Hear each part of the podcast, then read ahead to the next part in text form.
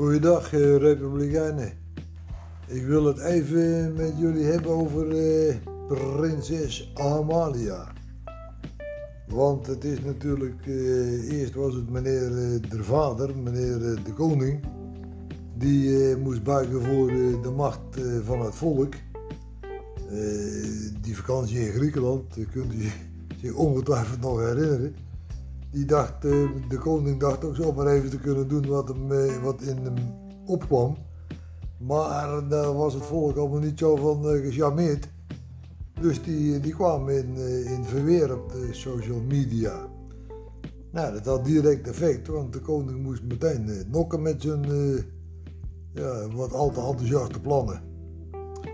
Eh, van een vakantie naar Griekenland, terwijl het volk lag te creperen van de corona. Kortom, een eh, fiasco en een eh, behoorlijke afgang eh, voor, eh, voor de koning. Een regelrechte afgang ten opzichte van het volk. En dan is het nu dus de prinses Amalia, die de toekomstige beoogde troonopvolgster.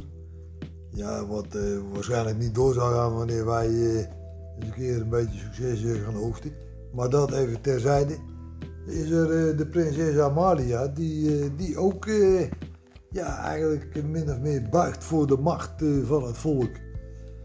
Want ze hadden een mooie toelage voor haar klaar liggen.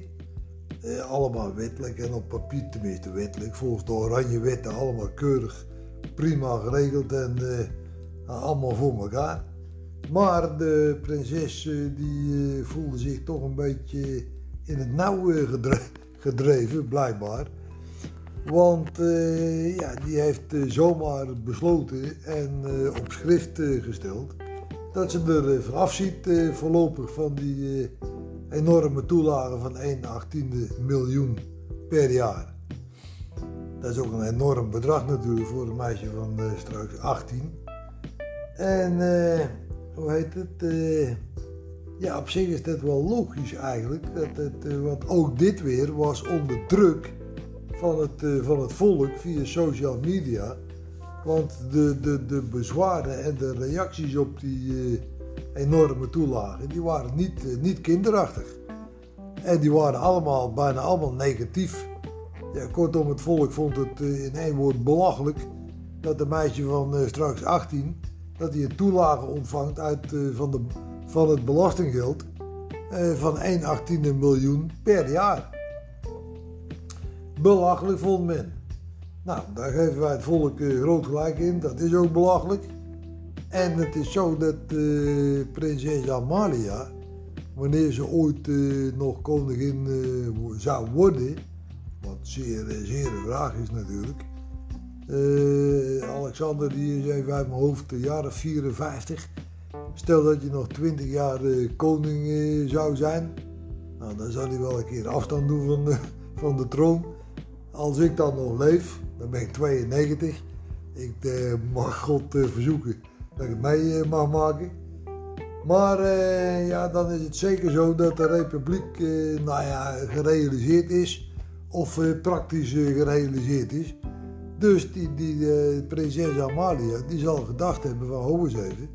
Dadelijk wordt het eh, de republiek eh, Nederland. En heb ik dan het volk eh, tegen, dan kan ik mooi mijn koffers, mijn biezen pakken en verkassen naar een ander land. Dat zal zeker een overweging geweest zijn die alleen zij kan hebben. Want het gaat om haar positie zometeen. Dus dat is voor haar waarschijnlijk de hoofdreden geweest om, eh, om deze brief met deze inhoud te schrijven aan, eh, ja, wie had ze die geschreven? Aan meneer Rutte, geloof ik. En eh, nou, die is gepubliceerd en naar buiten gebracht. Kortom, iedereen vindt het prima dat ze dat gedaan heeft. En wij, ik vind het ook. En dan geeft dat, dat meisje ik groot, groot gelijk. Want als ik mijn zin krijg en de republiek is een feit, over tien jaar is dit een gebaar wat het voor haar zeker makkelijker zal maken om eh, in Nederland eh, te blijven wonen. Zodra er een, eh, wij een president hebben geïnstalleerd. Hier wou ik het bij laten. Dus ja, de familie van Oranje Nassau die, De een na de ander die buigt voor de macht van het volk. En zo hoort het ook, want dit is de macht aan het volk. En dat is in Nederland al zo sinds 1848. Toen hadden we nog een soevereine koning, Willem II.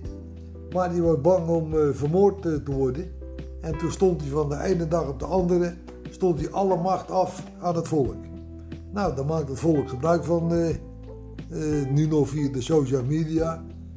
Een beetje aan de zijlijn is dat.